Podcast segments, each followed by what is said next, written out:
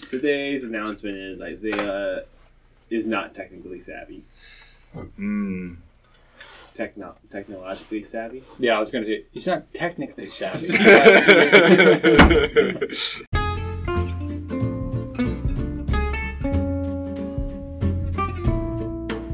Welcome back to Dropout 7. Thank you for joining us today. We have no new announcements other than Isaiah's dog tired today, Lucas.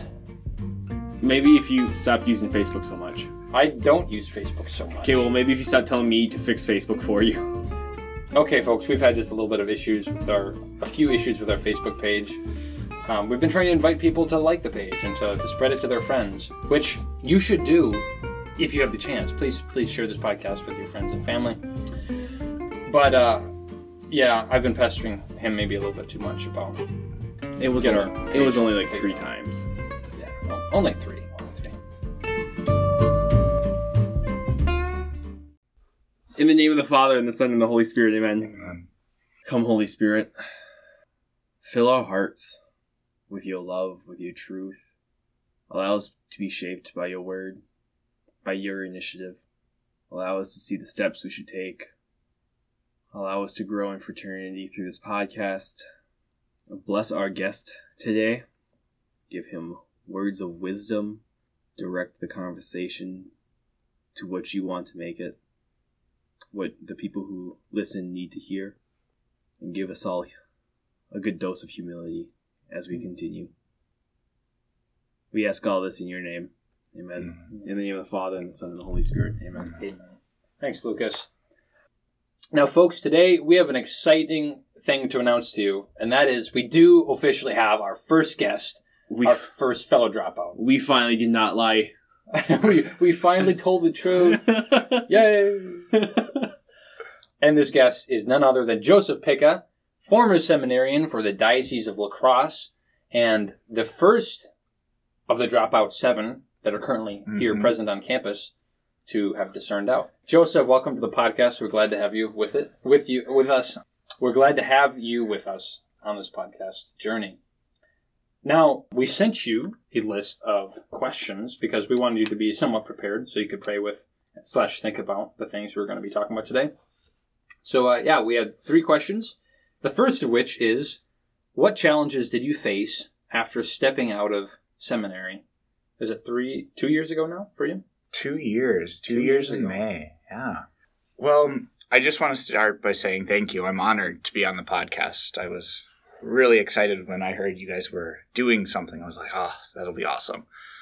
But I want to answer your question by saying all of them. Um, at least that's what I thought when I was going through the discern out fa- process. Because there's a lot of questions like, where am I going? What am I going to do? What, what is this? What is that? How do I do that? And I had some really great people on the campus side who helped me. Um, my actual roommate for the next year, Solomon Liebel, was like the rock. Mm. He's like, go talk to this person, they'll get you in a room. Go talk to that person, they'll get that figured out with you. Love that man. Yep, Solomon. it's super simple, super straight.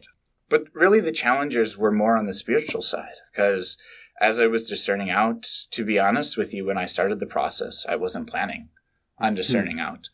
Um, it was a movement coming out of freedom that I was finding in formation. I was really struggling with trust and self worth within the progr- program.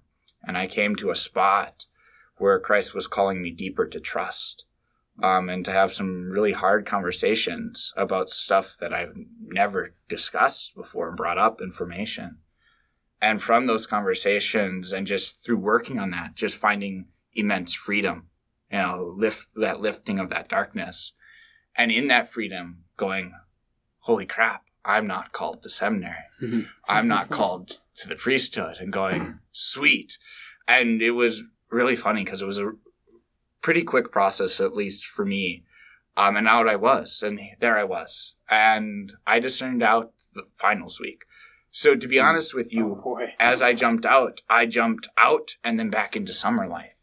So it felt like a natural transition. So that those challenges were pretty normal. You know, Sure. just shifting from seminary back. But it wasn't until I came back to campus. I remember the first day I did my holy hour. And the challenge was what do I do now? You know, that void that you guys have been talking about.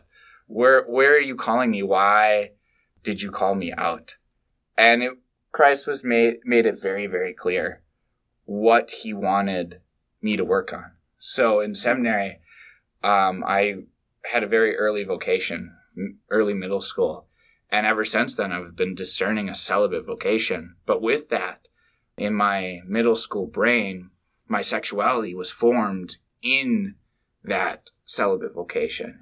It was something that I had to suppress because in order to be a priest, according to my mind, I had to push all of those feelings down. That side of me, it was bad. It was something that I had to control, something I had to conquer, Hmm. something horrible that would just kind of violently shoot out. Mm. And then I had to repress it and shove it back down. And it turned into a pressure cooker.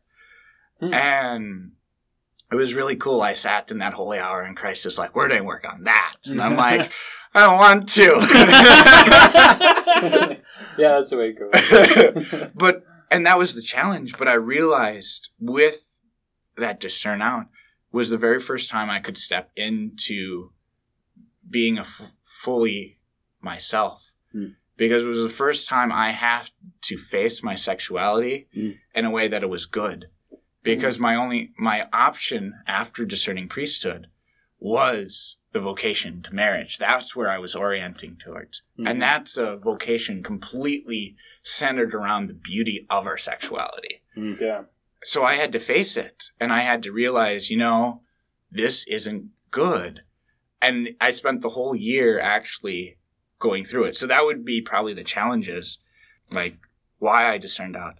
But there was the initial challenges. I love how you guys talk about the void, and I've always heard it as a honeymoon f- period. You got those two weeks Mhm. and then like after that you're like oh great now what did i make the right decision did i do the right thing all those Hmm. wonderful questions um, and that kind of segues into the second question i think you guys had which Yeah. was Yeah, Lucas, what was it?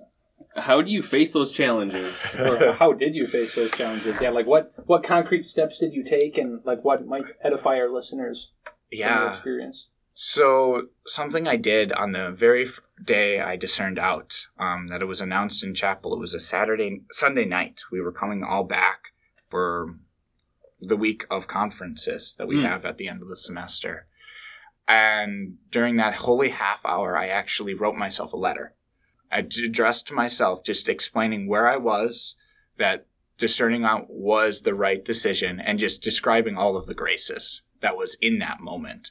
So that way, when I was having those doubts, those thoughts, when I was in that void of not knowing where to go, I had a physical piece of paper that I could go back to and go, this is what God was telling me in that moment Hmm. to really crush all of those thoughts of the evil one just stepping in there, even myself questioning were, were those genuine? Because as time goes on, you know, you lose track of those initial feelings. You know, Yeah. they dissipate. hmm So just having that, that was a huge thing for the first five or six months. But really just the friendships as well. Mm. As I came out, Solomon was a huge help. He was there every step of the way and just like, how are you doing today? And it's just like, it was good. But just continuing that prayer life as well. Readjusting. I personally don't do liturgy of the hours, but there was a transition, you know, bringing it back. I was almost doing all five hours by the end of my sophomore year. And just slowly there was a progressive backwards. Hmm. Okay, dropping you Office. The Office. Yeah, Always the first one. Always that the first one. Why The Office? It's the most beautiful one, and it's the first one to go. It's the most. It just time. takes too long. Yeah, That's that's often what true. you know, and then evening prayer next, and then morning prayer, but night prayer sticking because Mhm. night prayer I've always done, even since middle school. But Cool. never losing my holy hour. That's always been a constant, and that was my constant. That's where I would go back to, and knowing that it wasn't done. That initial holy hour was key, Hmm. because when I would come to seminary, there would always be, okay, what's the game plan this year? And that game plan never stopped because I switched out of seminary. It just keeps moving forward. It was interesting last night. Uh, you were there. We were having a bonfire, and Mm. one one of my favorite people, Joe Countryman, was talking about discernment and and Lucas, you were there. Sorry, he was yeah. involved was- in I the was gonna- I was conversation. It's fine. you were going to acknowledge. Like, it's fine. Lucas was there before I was. that, that is true. That is true. But Isaiah was in the conversation. Yeah. And we were talking to this awesome, amazing guy about discernment. And he talked about how we have to be moving forward in order to let God steer. Hmm. Because if we're not moving forward, God can't steer us. Or that he can, but like it doesn't take us anywhere. Right. Yeah. That we were just moving our tires back and forth. And that really was what it was about. Just moving forward and just knowing, okay, this is the direction and keeping Yeah. the car rolling forward. Even though I didn't quite know where it was going, God gave me a general direction to go for, Hmm. which was That is- beautiful. Yeah, that is awesome. Actually, that reminds me of a reflection. Yeah, on the topic of the liturgy of the hours too. It reminds me of a reflection I had on one of the the closing prayers. You know, sometimes you just gloss over those, like Lord, you know, something mm-hmm. something through Christ uh, mm-hmm. lives and reigns with the Holy Spirit, one God forever and ever, amen. Amen. And like you, you kind of get through it, but for whatever reason, during the summer, the summer that I discerned out, I was reading this prayer, and it was saying something to the effect of, "Lord, illumine our souls." that we may navigate the dark paths of this life to like your heavenly kingdom where you live and reign for and, and like I could have just glossed over it, but something about it hit me so hard. I was like, oh my gosh, that's that's discernment in a nutshell. Mhm. You know, so often we look for like, hey, God, shed some kind of external light on the path I'm supposed to walk on, and then I'll follow that illuminated path, rather than asking for God to, for lack of better words, GPS our souls you know, Mhm. illumine my heart so that I'm a discerning thing, you know, so that I'm a thing that knows where to go, even if I can't see it, yeah. you know, even if it's not perfectly clear. And I think that speaks to what you're just talking about. yeah, it's kind of the difference between wanting street lights and turning the lights on in the car. Hmm. You know, Hmm. Lord, I want the street lights. Well, just turn the dial and you have lights on you. You know, Yeah. that that type of thing. Thank you. Those are some good Mm-hmm. concrete things to, to think about. You said the holy hour, especially. Holy hour, concrete notes as well. Yes, right, so- write it down because you will forget. Actually, go back and read your journals. They're they're is they're there for a point. Mm-hmm. I think one thing that stuck out to me a lot about what you just said was like not huge transition. Like you didn't drop seminary and then drop everything. It was that slow regression. Like, okay, I'm going to give that up. I really enjoyed when you said that Yeah, because that was a big part of my own discern out as well. and then So we have a third question, a third, and we would say final question normally, but Lucas has a, a random spicy, spicy question that Luke that our friend Joseph here is not prepared for. oh, I haven't he's heard it yet. on him afterwards. Okay, so that's gonna be question four. The third question, though, that we we planned for is, what special graces have you received since leaving seminary? You know, we talked about the challenges. We talked about how you face the challenges. You know, what, what that looks like. But then, what great things have you been blessed with, especially because you left seminary, because the Lord led you out of it, Well, because of maybe your trials too. What Yeah. graces have come from that? yeah, I they would all boil down to more freedom, um, Mm. just personally.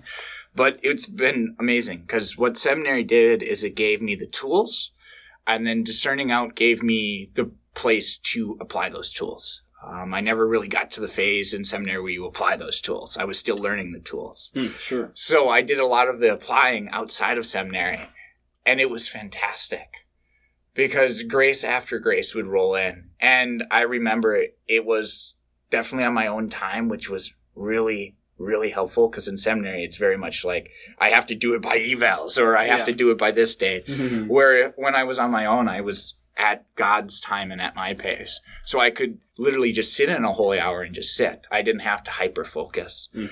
But I think one of the greatest graces would be around relationships at all levels.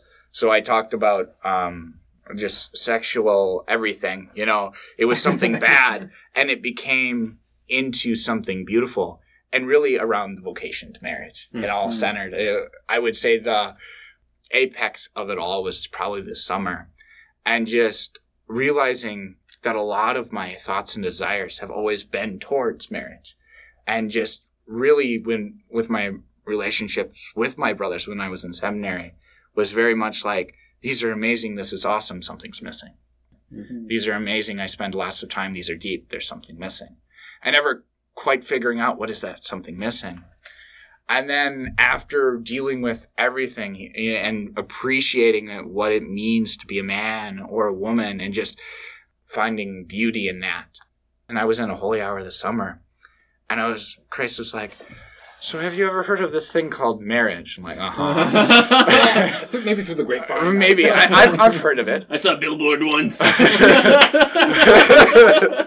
and he's like, you know that intimacy that you've been looking for, that one-on-one, like spending your whole life with one person and telling them everything and sen- sharing all those intimate thoughts and time. It's like that's what that's all about. And I was like, really? He's like, uh huh. And I'm like, no. And he's like, yeah. And guess what? Because of that, the fruits of that bring other little human beings that you can catechize and grow and that just love you unconditionally. And I'm like, really? He's like, uh huh. I'm like, how it works. no. And I was on a high. That that was the apex, and so much so that my spiritual director had to bring me down a couple of notches. He's like, I love the fact that you love think marriage is beautiful, but you need to tone it back like three steps because you're on cloud like 102 and you need to be on cloud nine. I'm shopping for a ring already. it's not even a girl. oh gosh. but it was so beautiful because it took all of you know, it clicked. Like all of those desires that I could never deal with. What, like, where is this coming from? What is the answer? I don't know. Like, I'm not finding it in my s- standard friendships. Hmm. And it was just that light bulb moment that I probably thought about before, but never like internalized was like, oh, I am called to marriage. And that is going to be amazing. Mm. And now it's been a whole new void because now it's like, who? Give me a name. and I'm entering into focus, and there's a year dating fast, Yeah. and Oh, yeah. really understanding that the Lord's calling me to that dating fast because um, He's like, you still have a lot to work on with those relationships. You're not ready to enter into one because I want to take it from zero to 120, and then I hyper focus. You know. Okay, if I'm dating somebody, then how am I going to pay for a house one day? I'm very future oriented, so Sure, I'm planning sure. for six kids and a Oh three hundred thousand dollar mortgage on student debt, and that doesn't work very well. So Christ is like, okay, you need to wait, but it's so hard Yeah. because it's like now it's like I know I'm called to marriage, and I have that longing for that intimacy, but knowing that the Lord's like, okay, you have to wait for the good things, and it's just like, oh, they fine. like Jesus.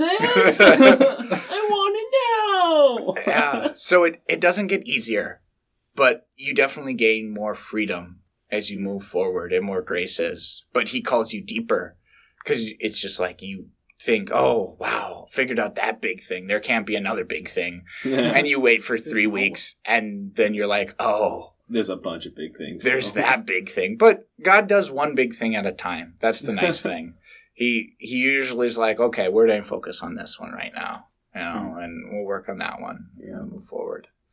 So Hey, first of all, thanks for being like really open and vulnerable and like free spirited about all Yeah, this because thank you. no, it's just valuable valuable stuff to, to hear. It builds me up.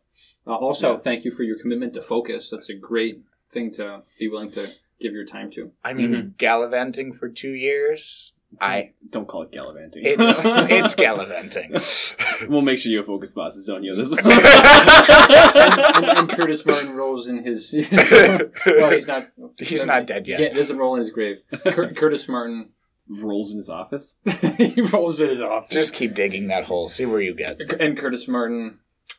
Shows up at St. Mary's and fires Joseph. Oh, I'm just kidding. I don't think I'm technically hired yet. I I, haven't think- seen the HR paperwork yet. okay, fine. So anyhow, Great Lucas. segue to my fourth and random question. Could you, like, how do you get to focus? Like, how did you discern that process? Because that is a small V vocation for the time being. And That's a great question. Uh, well, it would center right back around to freedom, actually. Um, so I was at lunch one day in October, or no, supper one day in October, and really future oriented as I am thinking about what am I going to do post May? You know, where am I going to go? Am I going to stay at my current job? What's going to happen? And the campus minister, Brian Cusack, um, was like, Have you ever considered focus? And I was like, Nope. you should consider it. And I was like, Nope. I'm not doing that. Why would I want to do that? No, I'm not doing that. And then it started coming up in prayer. And I was like, Bummer. but the that was okay. I was like, okay, we can discern this. And then I started to find freedom as I discerned it. There was a few things that actually got conquered that I had to let the Lord conquer as I was discerning focus. I was mm. finding more internal freedom as I went. And I was like, darn it. So mm. I actually, from there, I was like, okay, Lord, as long as I'm finding freedom in this, as long as I'm growing, which have been my two signs of formation and direction of where the Holy Spirit's calling me, I'm like, I'll keep considering it. And I kept finding growth. I kept finding freedom and started to actually really consider it. I'm like, wow, that would be a lot of fun. You know, I don't mm-hmm. have any major debts right now. I'm not in any major relationship. I don't have any major job lined up for May. I could definitely do two years. I, I can work the rest of my life. I can do two years um, with focus, just being a missionary. So essentially, freedom prompted by somebody else in my faith community Cool. If I may, yeah. Just a, a quick follow up question. I know this isn't what's something we talked about, this but unscripted. It's, unscripted. it's like it's like Anyhow. a clarification question. Yeah. Or like a can you can you um, can you expound question? What would you say that freedom is that you've been mm. talking about? Because it's come up a lot, and I know we use freedom in reference to like I want to have my guns and I want to shoot fireworks in my backyard and I want to and we also have like the idea of freedom for something. Mm-hmm. I want to be free to go and do this. We also want freedom from certain things like freedom from anxieties about XYZ. So when you talk about just freedom, can you can you spell a little bit more out about about what that means? Yeah, so what I have found, and at least how I define it, and you might use a different term, but essentially what the concept is that I'm highlighting would come from virtue ethics. And essentially anything that brings freedom for me is something that allows me to be more myself. Mm. So if it's conquering a fear, if I can say I am really fearful with reaching out to a peer, if I find freedom in that situation, I no longer have to hesitate. I don't have to think. It becomes habitus. I can just, and step into it, it becomes a virtue. Um, so that's how I would define freedom. It's a growth, interior growth that lets you be more yourself to fulfill the will of God. That's excellent. Lucas, did he just bring in virtue ethics and speak Latin in our podcast? He did. What a jerk. oh my gosh. I'm so glad we invited him.